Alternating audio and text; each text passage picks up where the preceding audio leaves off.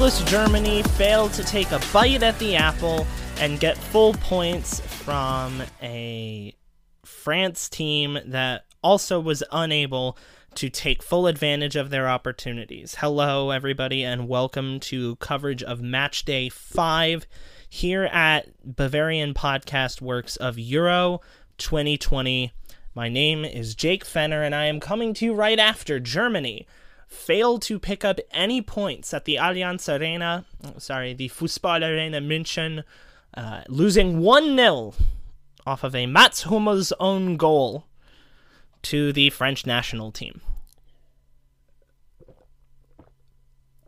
Allow me to take multiple swigs from a half stein of Paulaner Hefeweizen because this game if if if you've been watching the German national team over the last many number of years and you wanted to show them what Germany has looked like after the 2018 World Cup, this was the game to show somebody.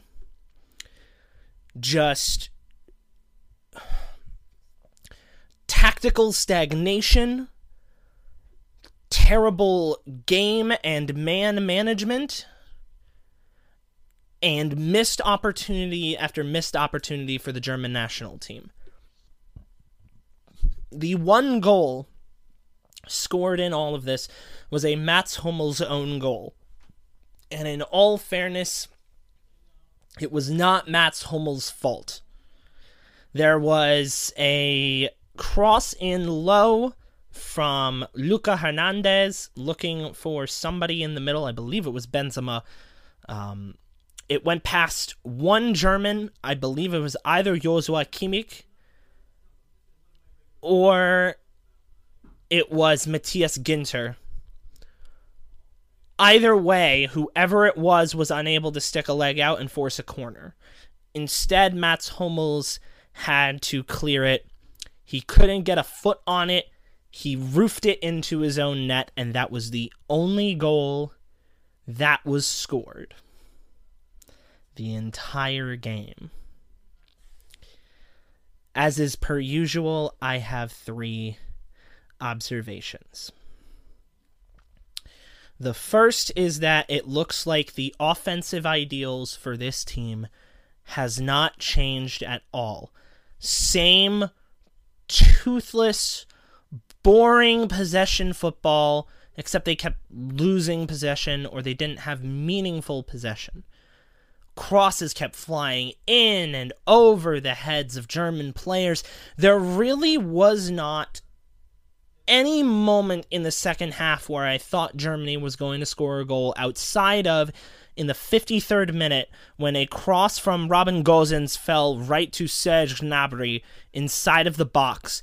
And instead of putting his laces through it, he decided to place the ball and hit it with the side of his foot instead of winding up and smacking it with his laces.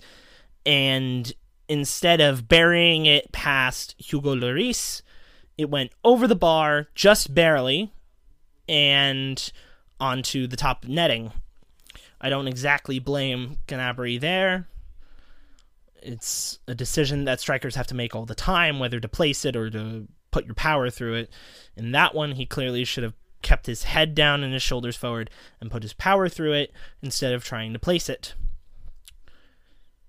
But over and over again, Germany kept gaining possession from the French and coming up the field and barely getting anything at all at all. Really did not look like they. I don't want to say cared because a lot of people on the pitch cared, but at the end of the day, from FotMob, they have a 1.1 xG. And that is really not something that you want to see from a team that takes 10 shots and creates seven chances, two of which are big chances, and has an 89% pass accuracy rating. But it's definitely something you would see from a team that takes 10 shots, with six of those 10 being off target, and three of those 10 being blocked. XG in the first half was 0.65 to 0.16 in favor of Germany. In the second half, it was 0.45 to 0.11 for Germany.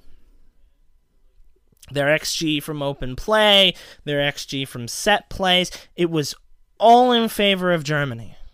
Every stat points towards Germany being the better attacking team. But taking a look at this game, watching this game, just proves nothing has changed.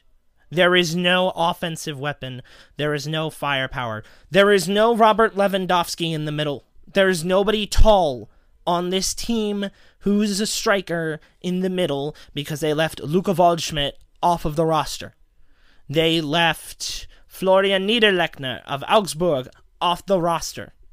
They left any tall attacker off the roster, which is really interesting consider that a majority of the team plays for Bayern Munich and a majority of Bayern Munich's goals come from a really big, tall striker in the middle who likes to score from headers. And it helps that they're the people on the wings or in the midfield who like to distribute the ball up a little bit more. But we will get to team selection later. The next point I get to talk about is that France should have won this game 3 0. They should have scored at least one goal extra in the first half and at least one in the second half. There were two great goals from Kylian Mbappe. Well, not exactly. One was assisted by Kylian Mbappe to Karim Benzema and one was entirely Mbappe. It was a beautiful goal. It was a curled goal that went off the inside of the right post and past Manuel Neuer. Beautiful goal from Mbappe, but his initial pass was offside. The second disallowed goal, Mbappe was clearly offside ahead of time, and even though he slid his pass right into Karim Benzema, it did not count. And so the game still ended 1 0 because Germany kept getting second chance after second chance after second chance after second chance to the point where their second chances reached double digit chances. And they still failed in every way to generate those chances. France did a fantastic job being able to get up and down the pitch. They sat beautifully in what basically looked like a 4 4 1 1 with two lines of a defensive block. That did phenomenally. Paul Pogba had a fantastic game. Golo Kante had a fantastic game. Rafael Varane had a fantastic game. Benjamin Pavard, after facing what looked like a very gruesome injury late in the second half after an attempt to go after a header by Robert Gosens. Fantastic game from him. The midfield of France was fantastic. They did a great job in terms of winning back possession and trying their best to counterattack, even though their counterattacks didn't always work. That front three of Griezmann, Mbappe, and uh, and Karim Benzema is going to be fantastic when France inevitably win the Euros, because sure as there is a sun in the sky, if this Germany team, the one we saw today, keeps playing, there is no way that Germany is getting into the round of 16 at all. I guess I'll also take this time to address the um, the issue that Germany uh, didn't really cut their teeth this game. They seemed to be chomping at the bit in front of goal, but they weren't able to take a bite at the apple like they should have. They didn't really sink their teeth into this game, and I can't come up with another teeth pun. Anyone who watched the game knows where I'm going with this one. Antonio Rudiger bit uh, Paul Pogba. For all of a sudden, the spirit of Luis Suarez infected Antonio Rudiger. And it wasn't really like a chomp like Luis Suarez has been known to do in the past. If anything, it was more like a nibble. I don't know. I'll put it this way it was not the kind of bite that you would use on a bratwurst. It's more like a bite you would use while eating Haribo's. That's the best way that I could put it using German references. Okay. Third and final point. Jogi Löw cannot leave this team soon enough. I don't know about you guys, but if I am a manager, my team needs to score goals. I would field a striker in my starting lineup. He has only two, right? Because, like I said, Luca Waldschmidt of Benfica and Florian Niederlechner of Augsburg are not in the selection. So instead, he has people like Timo Werner, who is not known for scoring headers, and Kevin Volland, who is not known for scoring headers, to contest with. He had Serge Gnabry, who has occasionally scored headers, up front. He had Kai Havertz up front. He had Thomas Müller as like occasionally a nine, but really a false nine in the roster. His first substitution, down 1 0, with, by the way, Joshua Kimmich on a yellow card, never brought him out of the game, and thankfully he didn't get another one. But at the time, I was concerned because I don't want to lose him for the rest of the tournament. And it sure looks like this is going to be the entire tournament. Right? But especially when you consider that the midfield consists of people like uh, Florian Neuhaus and Emre Can occasionally. I wouldn't have been terribly opposed to pulling off Kimmich in the 65th minute or something like that. It should also uh, be important to note that there was only one central midfielder in Germany's sub bench. It was Florian Neuhaus. One. One person who can sub on for midfield. Ilkay Gundogan did not have a great game. I would have loved to have seen Florian Neuhaus come in for Ilkay Gundogan or Joshua Kimmich. If needed. Right? Because you have Leroy Sané, he can play on the right. You have Christian Günter, he can play on the right. You have Marcel Halstenberg. He can play on the left for Robin Gosens, but no. No. We're going to make our first substitution in the 74th minute. Down 1 0. Chasing the game the entire second half.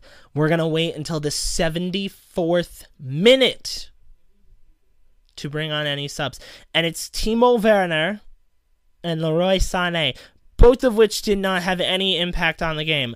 Leroy Sané did his trademark of taking a left footed shot and blasting it nine miles over the bar and Timo Werner was just non existent the entire game.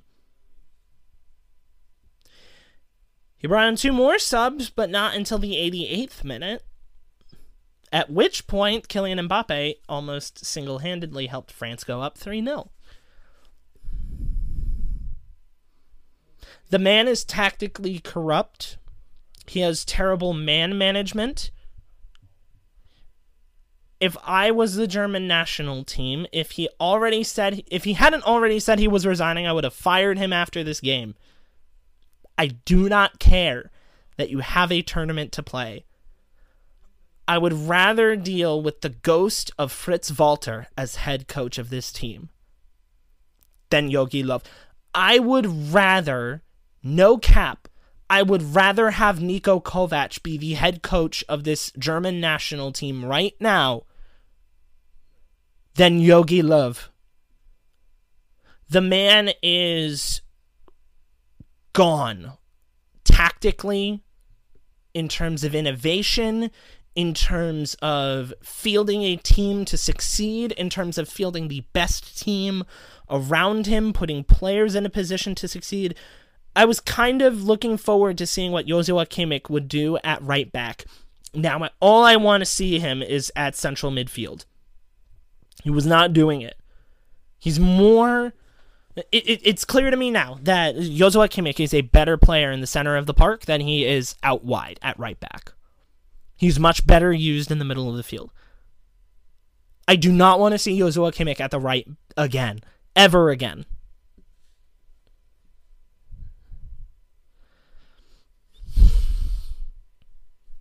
Germany's not doing it. Germany is not doing it unless there's changes. Unless there's changes. Keeping in mind, we're playing a Portugal team that just beat a Hungary team that Germany drew 3 3 a couple of months ago. Portugal beat them 3 0. But the scoreline really is unfair to the Hungarians. Anybody that saw that game would agree with that. Hungary had a fantastic game for 82 minutes. An unfortunate goal went off of Willi Orban and past Peter Gulácsi. A soft penalty was given, and Ronaldo was able to save uh, to convert it. And then Ronaldo scored another goal on his own to go within three of the most international goals all time. That's what Germany has. I would not be shocked if this Germany team finishes last in this group. After what I saw today, they fully deserve it. They fully deserve it. No ounce of hesitation. They fully deserve it.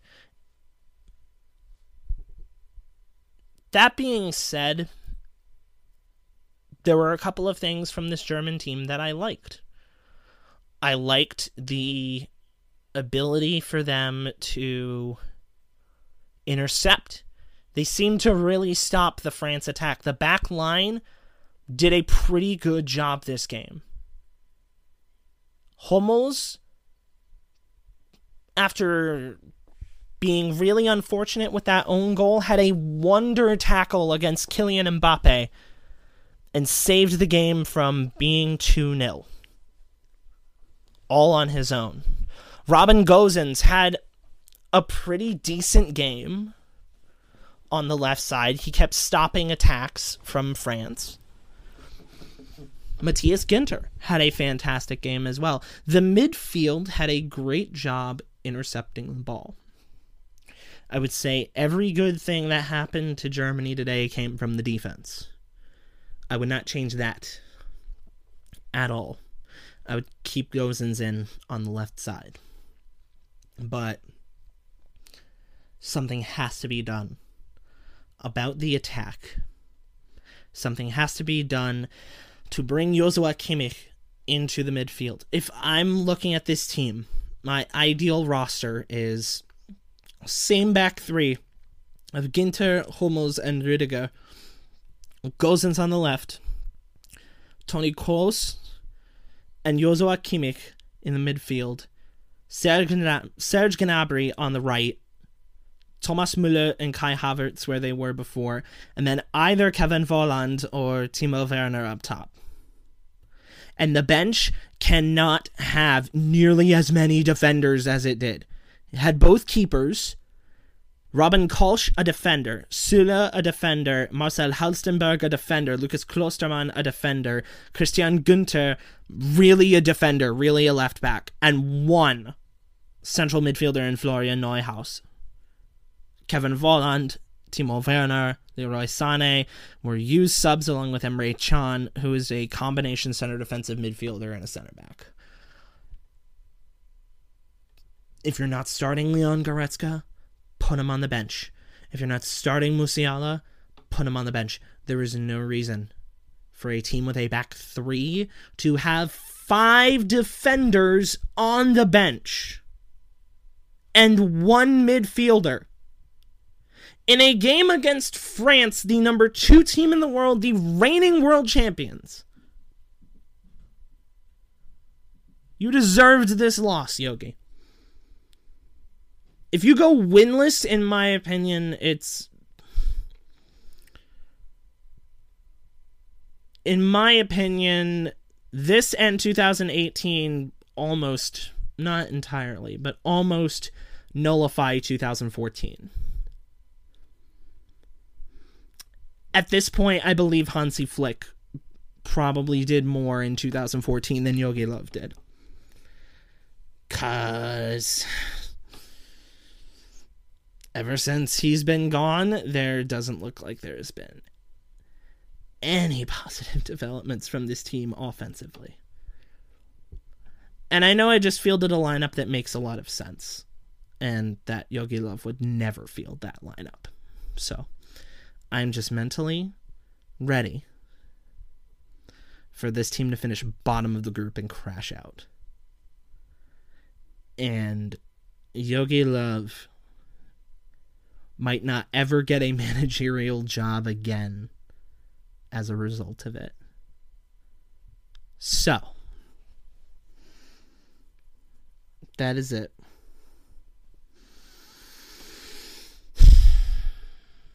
Germany play Portugal next. They play Portugal in four days on Saturday at noon. Lord knows nothing will change.